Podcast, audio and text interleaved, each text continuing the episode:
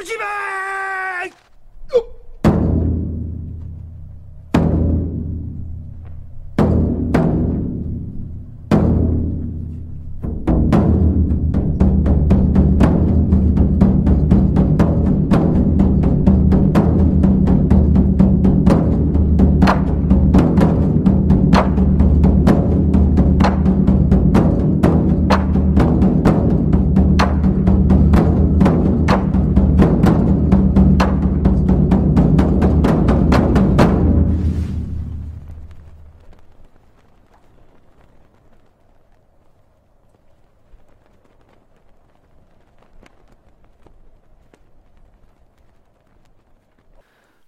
Legionaries, ladies and gentlemen, this is General Lance, and uh, this is Sergeant Barnes here interviewing Andreas, and you'll know him as uh, Lingua Machina on Twitter. And uh, welcome, Andreas. Welcome to the transmission to the War Room.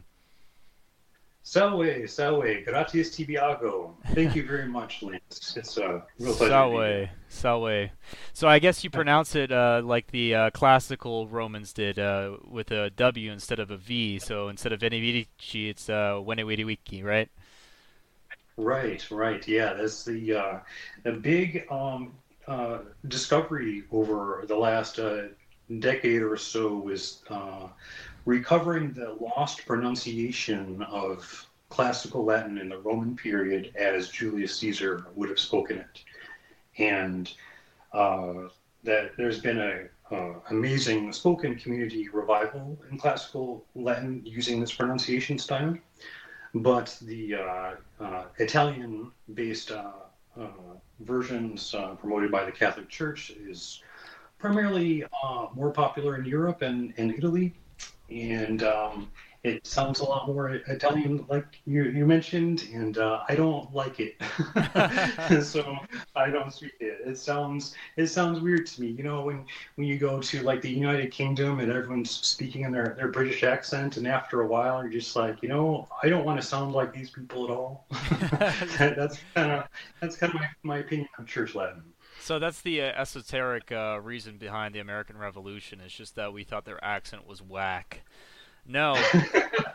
but um, so I yeah. mean, I you know, aside from of course being a Latin aficionado and someone adept in classical understanding of the world, um, I think the the other thing that you bring to the table here is uh, obviously the geopolitical aspect, and uh, there are a lot of happenings. And I figure we'll just dive in head first and just talk about the 5,000 pound elephant JDAM in the room uh, you know, the Israel invasion of Palestine. Um, I mean, what's your first impressions? And I think that we'll just go in from there.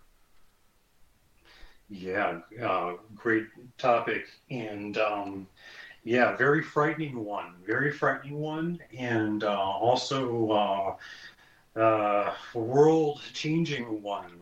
Uh, the consequences of what we've been witnessing over the last month are are unparalleled in, in history. I think this vastly exceeds the risks that uh, we can can use to quantify or qualify what kind of risk the risks the world are in based on prior uh, wars, World War II, World War One. This is uh, completely different. It's a, we live in a globalized world now. There are uh, Palestinian uh, sympathizers or, or actual Palestinians all over the Western world, and the, the risks that we are all uh, under because of this conflict is uh, truly terrifying. You know, uh, it's it's funny that you say that because I think the entire last half of the century has been characterized by this move to globalization, and of course, the fall of the Soviet Union would herald a a century or, or, the end of history. I, I hate Francis Fukuyama. If Francis Fukuyama is listening to this, by the way, you ruined my life. I read your book when I was 15. I have a vendetta against you. You have no choice. I, I will. I'll be following you on Twitter. Anyway, uh, point being is that um, I think the most interesting thing is that aside from having, and, and you know, from my military background, we're, we're considering supply chains and so on and so forth in, in a military setting. I think people mistake the importance of ethnic groups and their diaspora. For instance, uh, recently there was a Nagorno-Karabakh, I don't know how you pronounce it, the Armenian Azeri War. Um, and there are significant lobbies for both sides in Washington.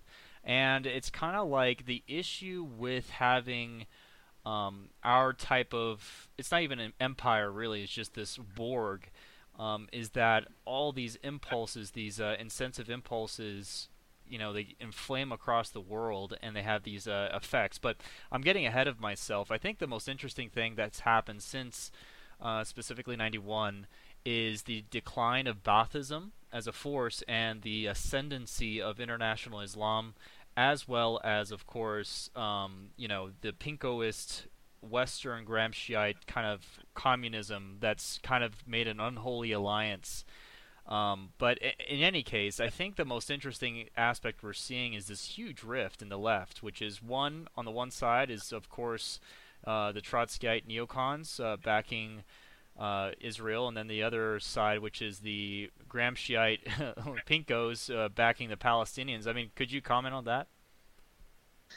Yeah, yeah, I can. And um, there is uh, what what we're we're seeing unfold now has uh, honestly, you know, been planned for a long time by the powers that be, and uh, the uh, sheer number of um, uh, uh, let's just call them um, Islamists or uh, Zionists uh, or Christian um, interest groups in this very small part of the world is uh, really, really um, passionate and um, unbridled in what they want. And I think it's probably a, a best uh, one of the best descriptions of politics as a zero sum game right now is the war in Gaza because there's only going to be one winner in this right? It's going to be winner take all, and then the other side gets physically removed.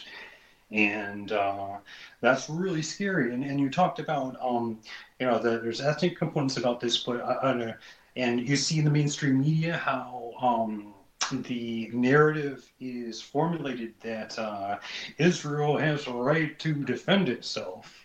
And that's a, a talking point um, that they promote, which ignores the facts of what we're witnessing um, on the ground in Gaza, is a religious war. This is a war to the death between uh, you know, interrelated ethnic groups that have hated each other for thousands of years and will likely always hate each other. And uh, for other ethnic groups or nations or, or whatever to um, bring themselves into this conflict is opening yourselves up to um, uh, irrational hatred and risks that is really no one should ever really want to do that. Like no one walks into a religious war willingly thinking oh yeah we're, we're going to be the good guys here. We're going to mop them up in six days or six weeks and uh, we'll be heroes. Right. That's that's not what's going to happen here. Yeah, I mean, uh, the funny thing is that I feel like in the American concept, it's like everything is uh, very quick wars, very like decisive wars, especially since World War One and Two. Like we have this misconception that all wars should be decisively ended or won.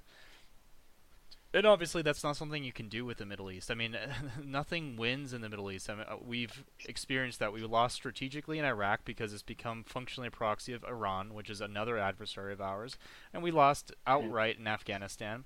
And I don't really necessarily understand what people seem to gain from an American perspective in meddling ourselves with this conflict, which has nothing to do with us. We have, in fact, it's just an albatross around our neck that we should just completely cut loose. You know what I mean? I, I don't know if, how you feel about it, but I feel like it's just such such a, a waste of money and time and blood that I assume that they're trying to get us entangled in.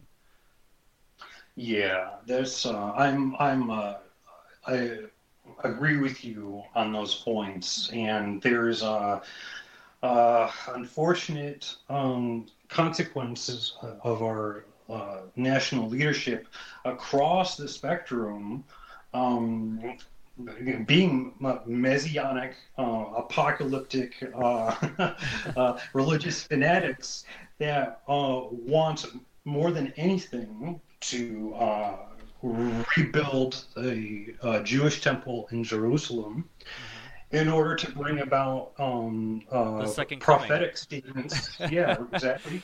Bring about those those prophecies that uh, they hold so dear. And what a brilliant play, right? Yeah, no, it's realpolitik.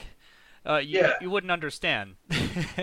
Us rubes, yeah, we wouldn't like, understand. Like how, how, does a group of uh, six, uh, seven million people, or you know, eight or nine around the world, uh, get, you know, allies of 300 to 400 to 500 million, like backing them in this project, and it's through religion, it's through um, even the the lens that, that, as you mentioned, the uh, left wing politics. Like there is this dichotomy of uh, uh, anti-colonial colonial sentiment that is really popular in the left that uh, they're they're using to want to just to to justify the elimination of uh, Israelis, which uh, is uh, a pretty gnarly or ugly worldview any way you look at it.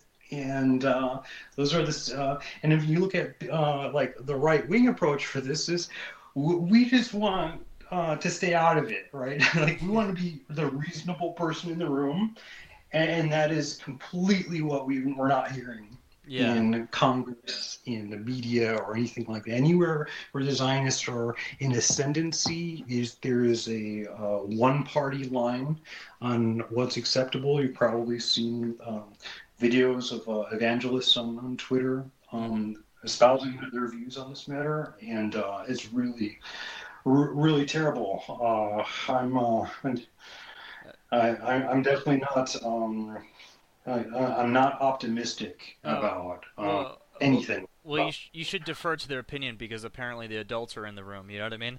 But no, I, I joke a, a, little bit too much. But I say, uh, just for the benefit of the audience here, let me just break it down for the audience where where things stand geopolitically.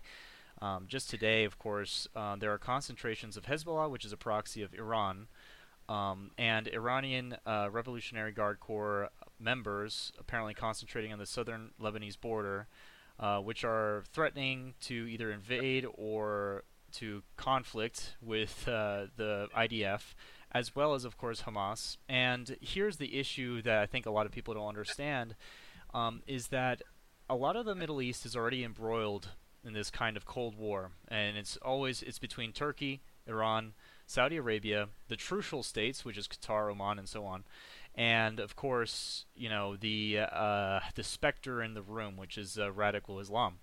Now, all of these factions hate each other, and a lot of them actually are cozy to Israel.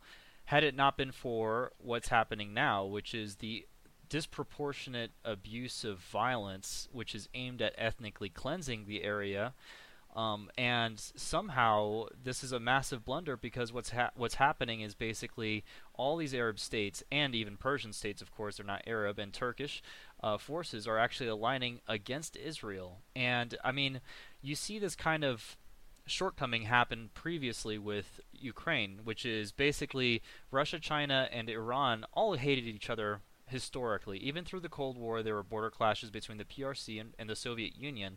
But uh, you know, ever since Kissinger left office, and say what you want about Kissinger, but at least he was a shrewd diplomat and understood how the balance of powers lie and how to, you know, play one enemy off the other. Basically, whoever's in the State Department formulating whatever plan managed to galvanize all these mutually hating opponents against us. And I think that's what's happening in a microcosm in the Middle East. I mean, correct me if I'm wrong, but where, where's your opinion on that?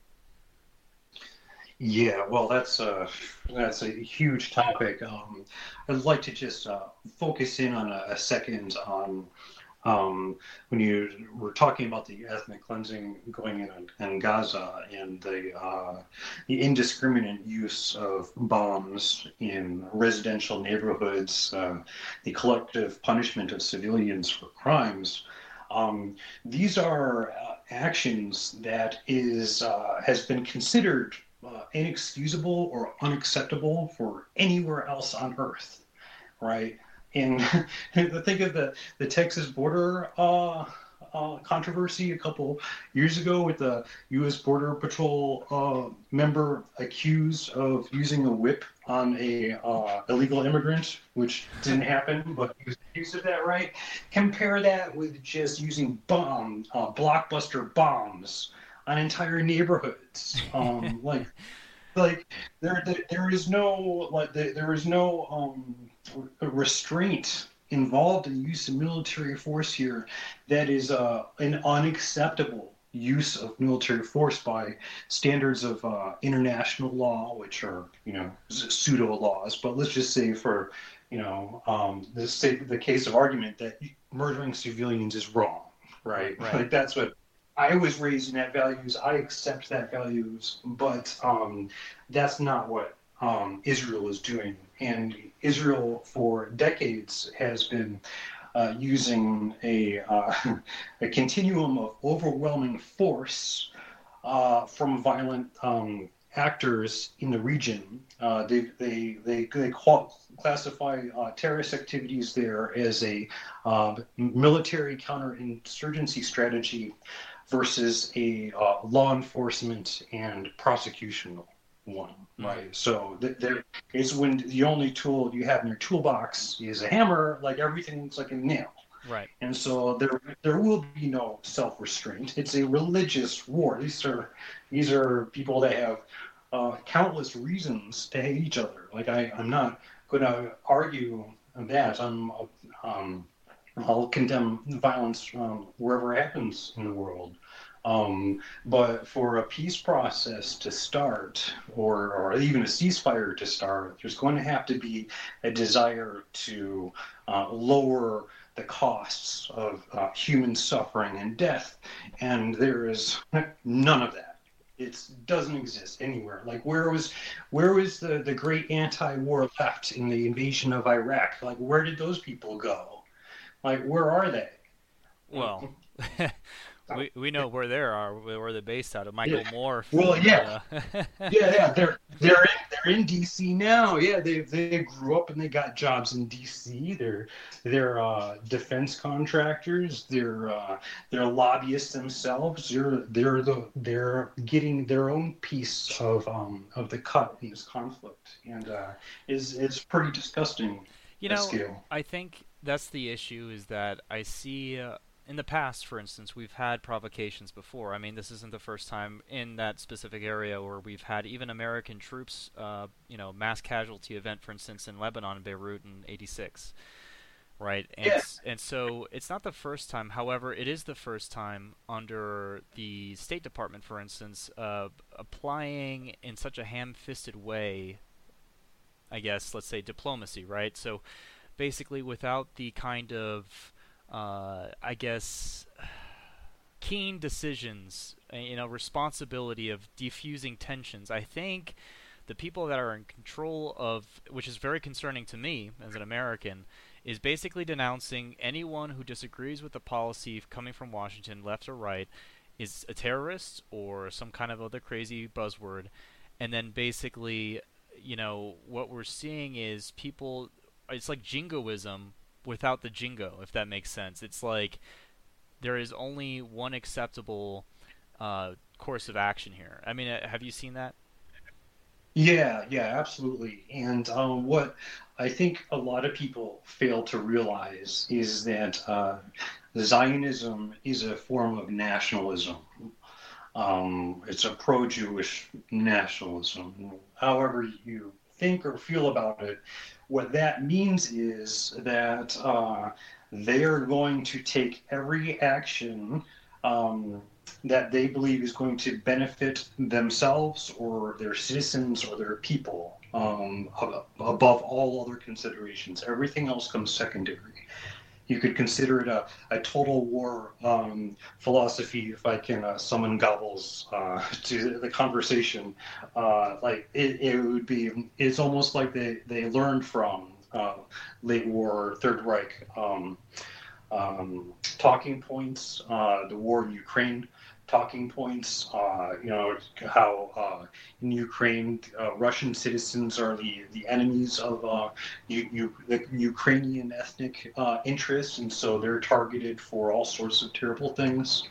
And um, the the Palestinian sides, who are uh, you know clearly not the sharpest tool in the sheds, uh, they fall into this pattern of uh, violent violent psychosis which is uh, ugly and terrible and all the rest of it. And so uh, that gives the Zionists like all the ammo they need to promote, you know, that image. That if you're against us, it's because you're with these guys, and that's the the uh, the, the brilliant propaganda. Uh, campaign that uh, that they've developed and honed over decades, and uh, it's it's pretty terrible. No, of course, and I think that uh, the most interesting thing is, which is unprecedented even during the Cold War, is the presence of two strike carrier groups in the Eastern Mediterranean. Yes. And I'm sure that you're probably aware of, like, as military, especially ballistic missile technology and censoring is improving, like over the horizon capability and engagement is also improving. I mean, that's probably the biggest issue we're facing with the PRC is not necessarily that they're having this huge manufacturer of blue water navy, but also because of their land-based ballistic missile technology, which is interdicting any kind of close uh, naval assets we might have in the region. I think it's a huge misstep. I mean, of course, I don't know anything. What am I am just an idiot on the internet. However, I would say that like you know placing um, two two of our greatest assets so close to the shore with you know these I guess how do you say unhinged uh, factions that are capable of actually striking these groups is probably a mistake. I don't know. What's your think on that? Yeah, in fact, there's even rumors of more than two. There's a rumor of a third going into the Mediterranean, and I believe there's uh, a fourth one south of India monitoring the situation south of Iran. And so um, it seems very clear to me that the, the signal uh, is being sent to the entire Middle East that uh, the United States is going to support Israel no matter what it does. If you try to do uh, anything to um, stop us or pre- prevent the physical removal, removal of uh, the Gazians, uh, you're going to get clapped by uh, the combined Israeli United States Air Force, um, which was a really big deal in the pre hypersonic missile era, um, which only ended uh, not too long ago. Um, over the last few years, uh, ballistic missiles of the speed that go Mach 7 to Mach 9 flight time uh, launched uh, some. I'll give an example: the Kinzhal um, missiles fielded by um, uh, Russia that uh, Putin has announced are on permanent patrol in the Black Sea now, monitoring the situation in the Middle East. Those missiles have a, a, top speed of Mach 9. Uh, I did some um, napkin math the other day, like what would be, how long would it take for, for one of those missiles to go from international waters north of Turkey to somewhere southeast of um, uh, Crete, for example. Mm-hmm. And um, uh, it would be around 10 minutes, 9 to 10 minutes in time, mm-hmm. which is incredible. Mm-hmm. The, the, the fastest uh, publicly known uh, missile defense systems have a, a speed of Mach 2.5. Mm-hmm. Um, you know, there there's probably more. There's probably secret ones that, of course, a civilian like me isn't going to know about. But let's just like uh, play a game of probabilities. Like, okay, let's say they have some secret systems that go Mach four, right? They're they're still toast, right? And even at, at that speed, there's something like uh, even if you were to successfully hit a um, a, a, tactical ballistic missile at that speed, it wouldn't change course, right? right, right.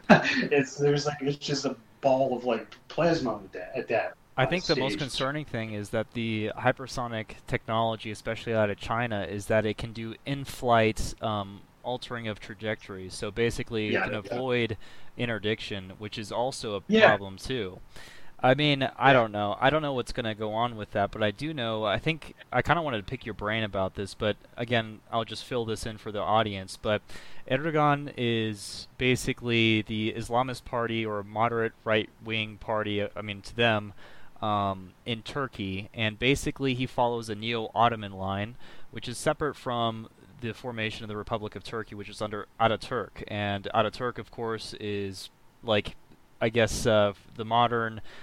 Uh, parody or, or, or representative of his faction is really kind of the Grey Wolves, but he's a neo-Ottoman, and it's very interesting to see how he changed his rhetoric to at first being against Hamas and be, now being vocally for it. I don't know if you were tracking on that, but uh, you know, what's your opinion on that? On Turkey's uh, feel for the military situation there? Yeah, yeah. Turkey is uh, nothing to sneeze at militarily, and in the last week, uh, I believe they expelled the Israeli diplomatic missions, and so that's basically their way of saying we're not going to even we're not going to negotiate with you anymore. We're just we are our our ghost and is war.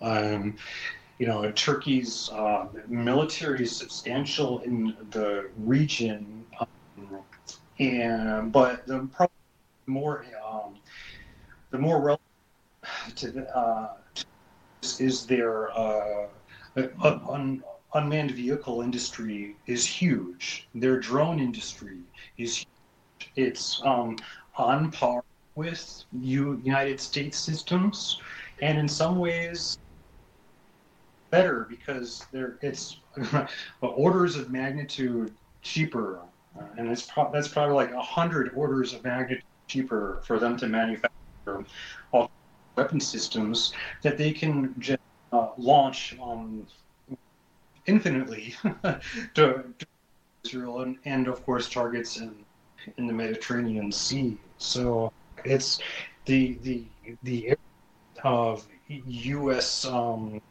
military supremacy could be eclipsed in a conventional warfare situation. None of the policy leaders in are willing to even that that threat exists. What could happen it, it, at I, any point? yeah, so yeah, I, I think that's the thing is that um, Turkey is like that wild card of NATO, and before it had been the case that NATO took in Turkey because they had a great um, positioning, geopolitical positioning on the USSR. But now it seems like Erdogan is like very deftly playing one side against the other, at once being a friend of NATO and then at the other time being a friend of Russia.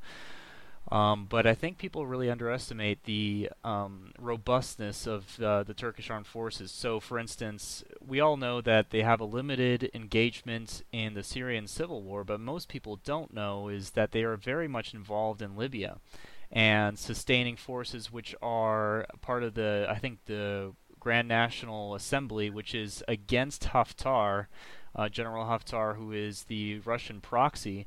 But then, obviously, conversely, they kind of almost, you know, nod, nod, wink, wink, um, coordinate with Russian assets in, in Syria. So, I mean, uh, these guys are, it's not a, a, joke. It's not like some Arab state like, you know, the Iraqi forces in 2003 where it's just a walkover and they just get pummeled and we just walk over their, you know, carcasses. I mean, Turkey is a very like robust country with a very sizable and potent land force with a million men under arms, and it has a, a significant air force that's very advanced, as well as of course, as you just mentioned above, um, their UAS systems and the uh, you know. Uh, basically, their ability to manufacture a whole slew of drones with different capabilities um, that are actually proving to be the new um, introduction or mode of war, uh, especially as we're seeing in Ukraine. And for whatever reason, it feels like the IDF hasn't learned from the lessons of Ukraine by proxy. And, and there's this famous saying it's like, um, you know, a dumb man keeps on making the same mistake.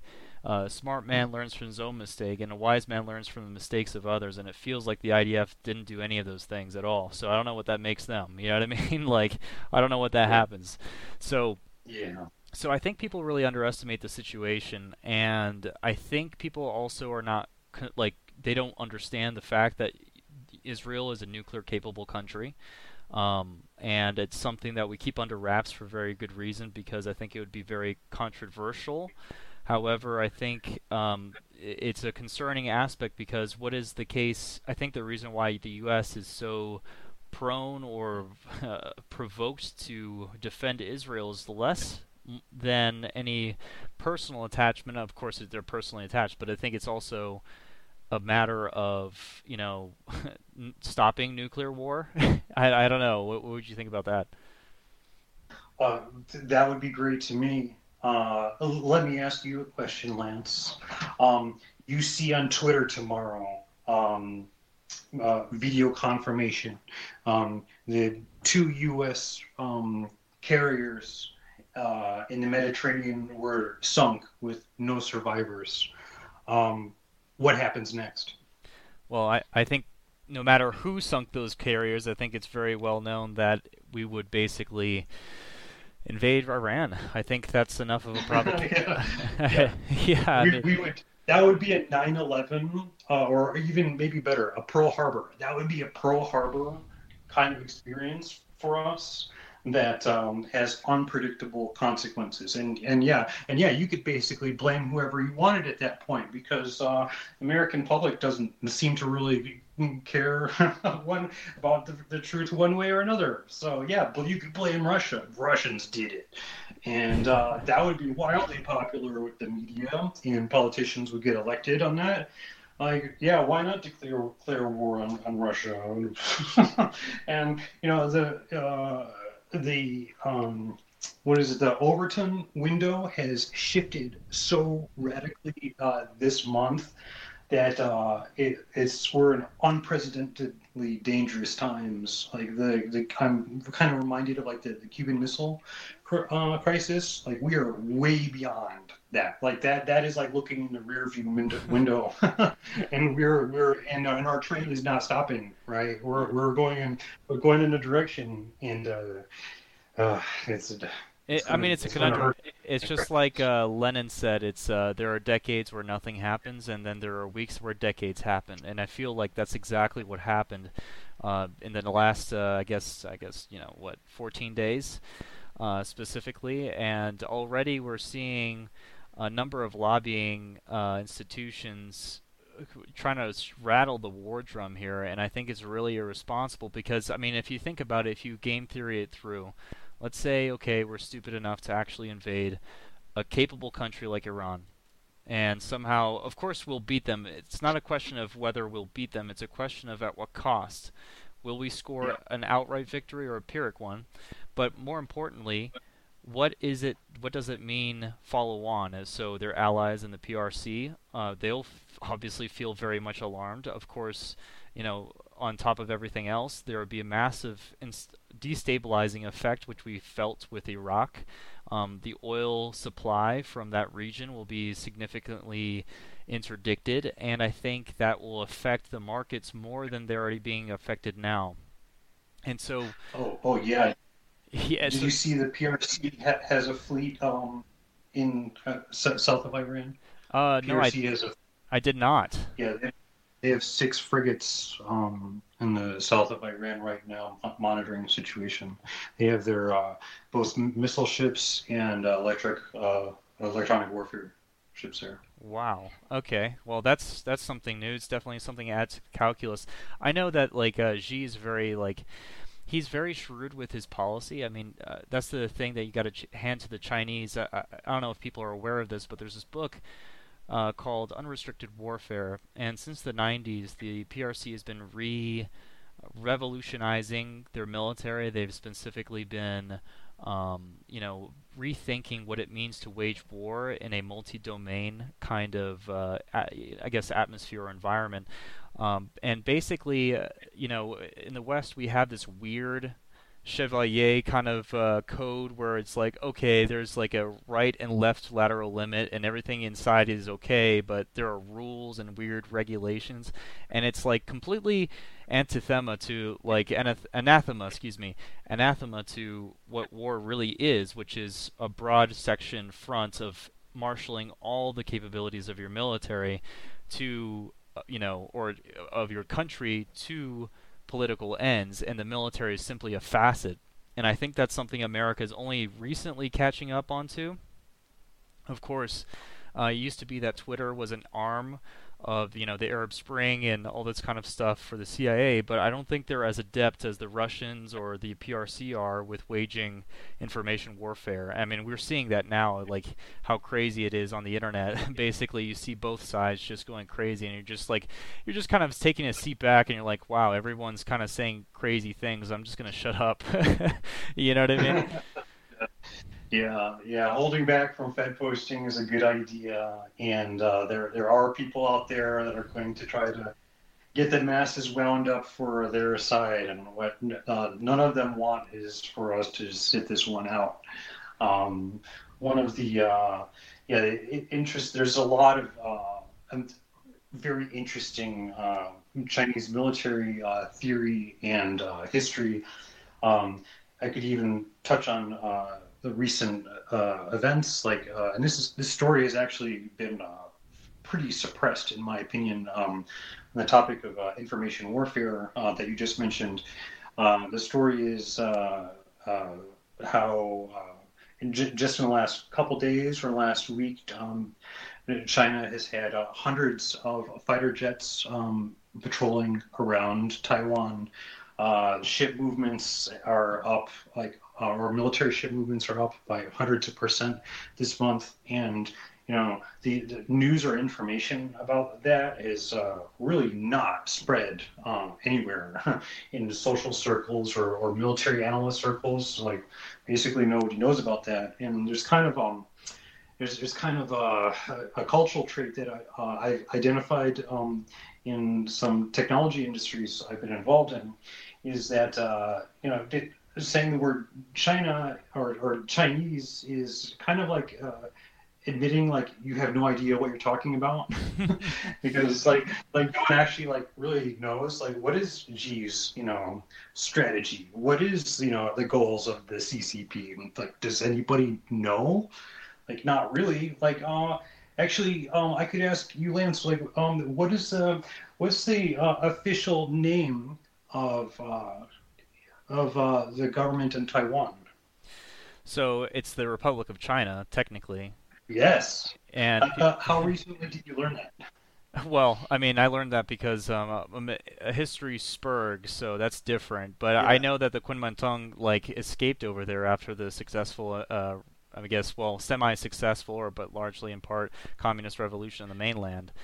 And you know, you're absolutely correct. Uh, I mean, most people you know, as soon as they say Chinese, I mean, they're, they're really revealing their ignorance because, uh, first of all, China is not really China; it's the People's Republic, you know, Communist Party China, and their feels for their uh, like I guess it was it is a continuation of Chinese history and and political tradition. Um, and I mean, the Belt and Road Initiative and the String of Pearls are something that are considered, but there's already you know, uh, proxy conflicts happening in Africa, for instance, to secure rare earth minerals and uh, obviously posts of trade. And also, more importantly or more alarmingly, like they're setting up massive naval bases in Argentina. Uh, are you aware of that too? No, that's news to me.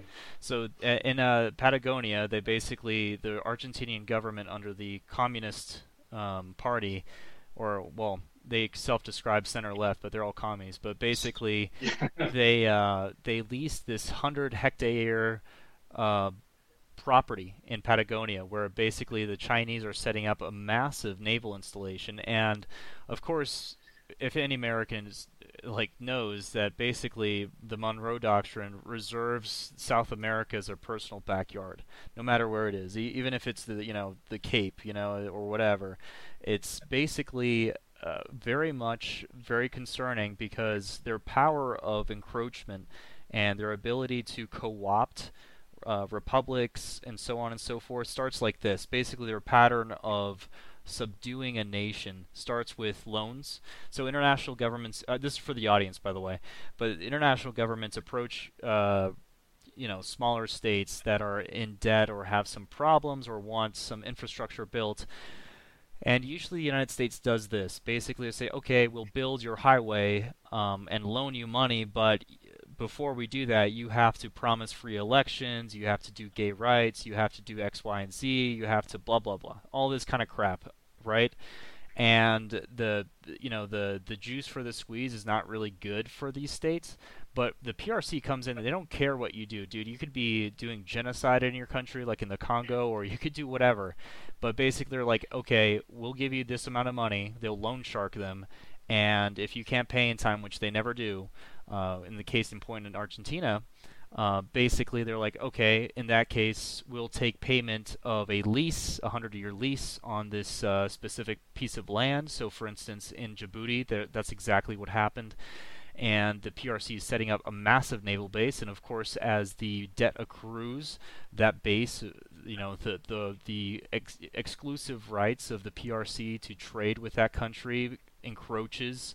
The political structure becomes uh, basically bought by the PRC and controlled, and that's basically their mode of existence. Is that they kind of come in, foot in the door, hook in the door with the economic aspect, and then they build out their military capabilities, and then they enforce that and bring to bear all their state capabilities to coercing and flipping that republic to their sphere.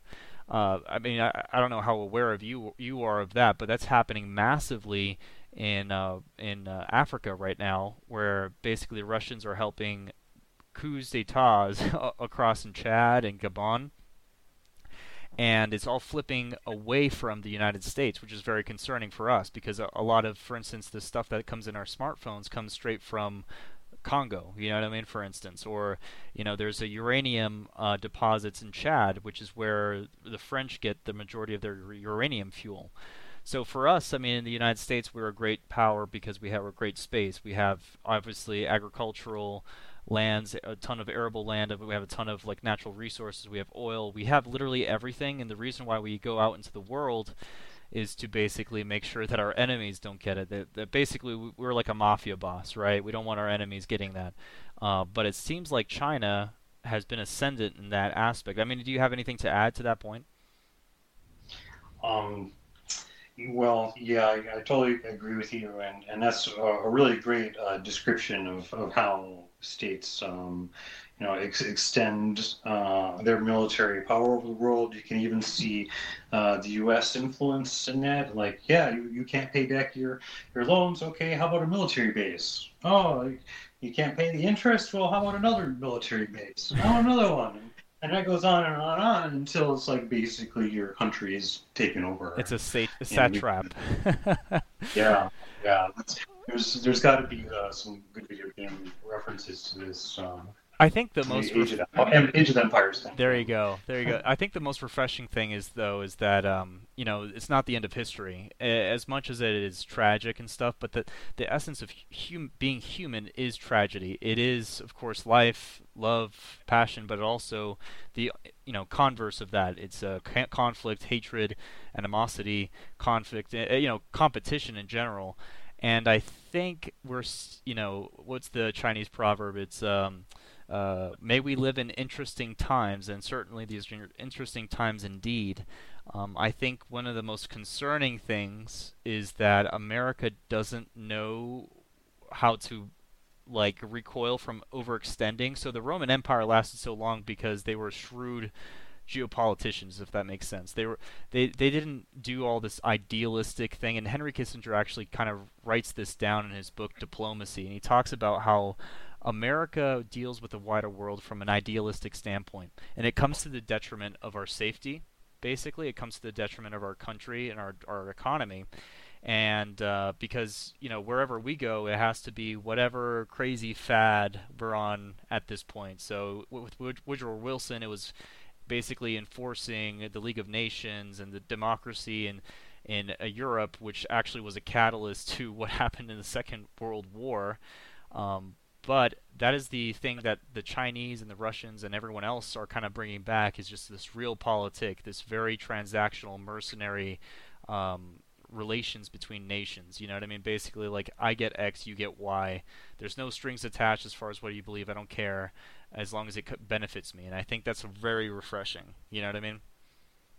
Yeah, and it it uh, actually highlights one of the, the the main weaknesses of a, a republic that uh, in a um, over a change of elections and administrations in power uh, results to completely different priorities and even um, opposite priorities of the prior years, leading to a complete uh, so bewilderment and uh, abandonment of uh, projects and uh, relationships, investments that take like years or decades to mature.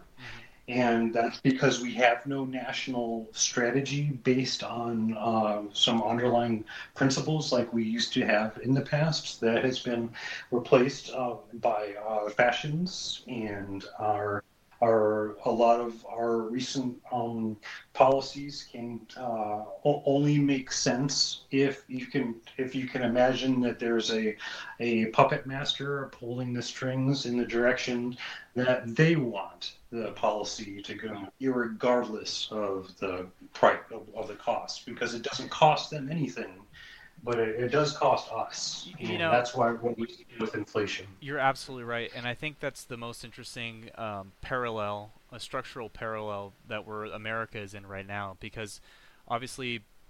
I hate using this because it's always the midwits and the middlebrow type people that are always, you know, making allusions to the Roman Empire, but they have no idea what they're talking about.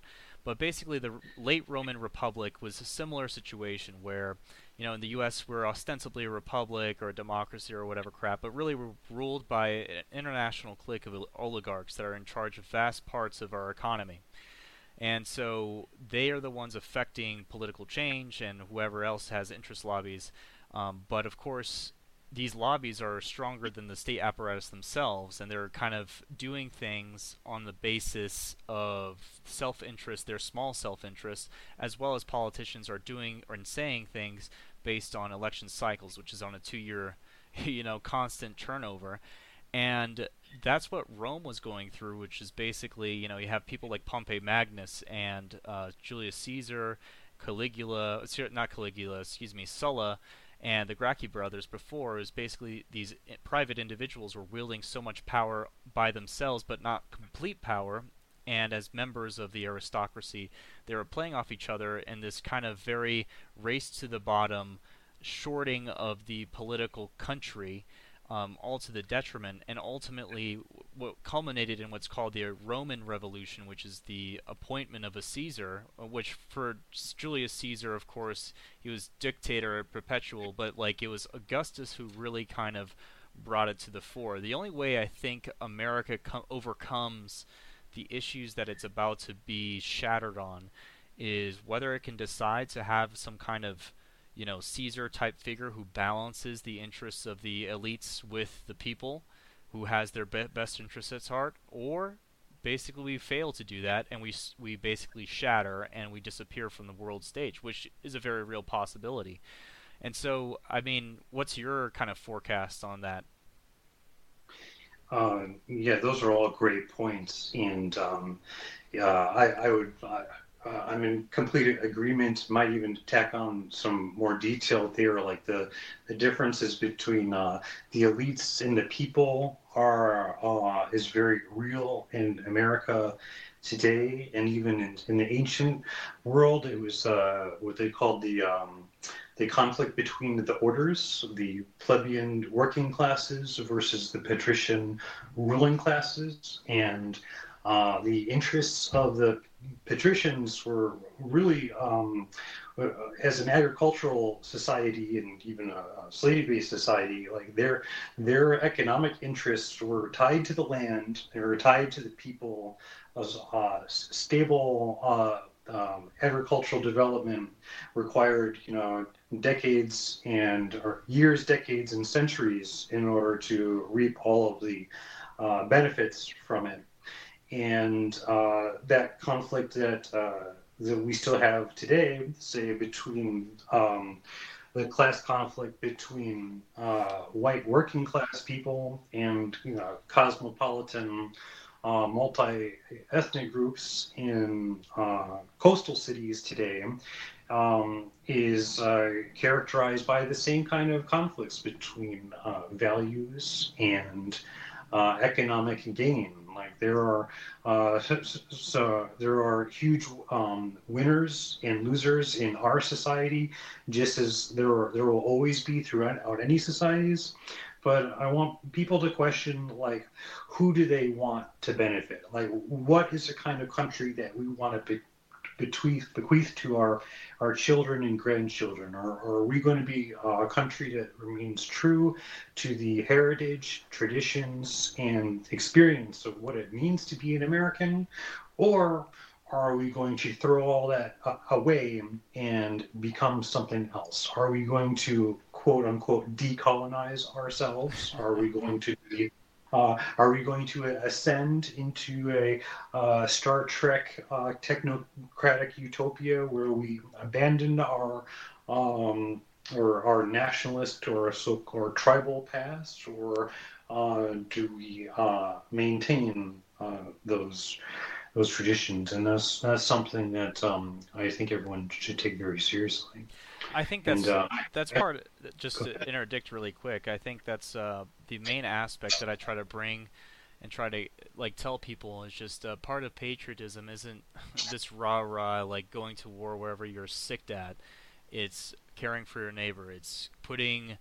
It's not just about yourself. Basically, it's the antithesis of the boomer sentiment. It's not this uh, individualist uh, pull yourself up by your stupid bootstraps, which actually, by the way, they didn't. Uh, they had it handed to them. You know, their parents gave it to them. Um, they're, they're actually, the boomers are probably going to go down as the worst generation, the entirety of human. Ah, okay, hey, Dress. I think we got cut off there for a second there. The enemy is jamming our systems. So, uh, you know, I think it's important to note that the Eisenhower, I don't know if you know this or not, but the, the task force that was in the Eastern Mediterranean just recently got transferred through the Suez out into the coast of Iran. Uh, that's a big happening, uh, if that is any register to you. Um, but aside from that, brother, I just really want to appreciate you coming on. Um, I want to have you on a lot more in the future. And uh, if before we go, if you could just tell me about uh, your uh, LatinaLinguaMachina.com project you got going on, that'd be kind of cool too. Yeah, sure. And uh, yeah, there's definitely uh, a lot of risks in the world today, and the uh, situation of the naval forces built up in the Mediterranean and uh, in the uh, south of uh, India reminds me a lot of the, the build up to, to the invasion of Iraq in 2003. But um, yeah, for uh, Latina Lingua Machina is a language learning website that enables people to learn classical Latin using artificial intelligence. And it exists with a chatbot that will teach you everything you need to know in order to start uh, learning how to read and write in Latin or any other language that you're interested in. But the, the main emphasis is on Latin. I see. Interesting. I think I'm I'm definitely I'm sure you know that I'm a, one of those guys that's trying to get into learning Latin and then I'll work my way over to Greek at some point. But uh, I'll make sure to put your URL down in the uh, the description box below just for our legionaries out there trying to trying to get erudite. You know what I mean? So in any case, brother, thank you so much for coming on. I really do appreciate it. I'll definitely have you around uh, as the situation develops. Sounds great. Thanks so much for having me, Lance. Thank you so much. And uh, this is uh, this is General Lance and uh, Sergeant Barnes and Andreas from Ling- uh, Latina Lingua Machina signing off.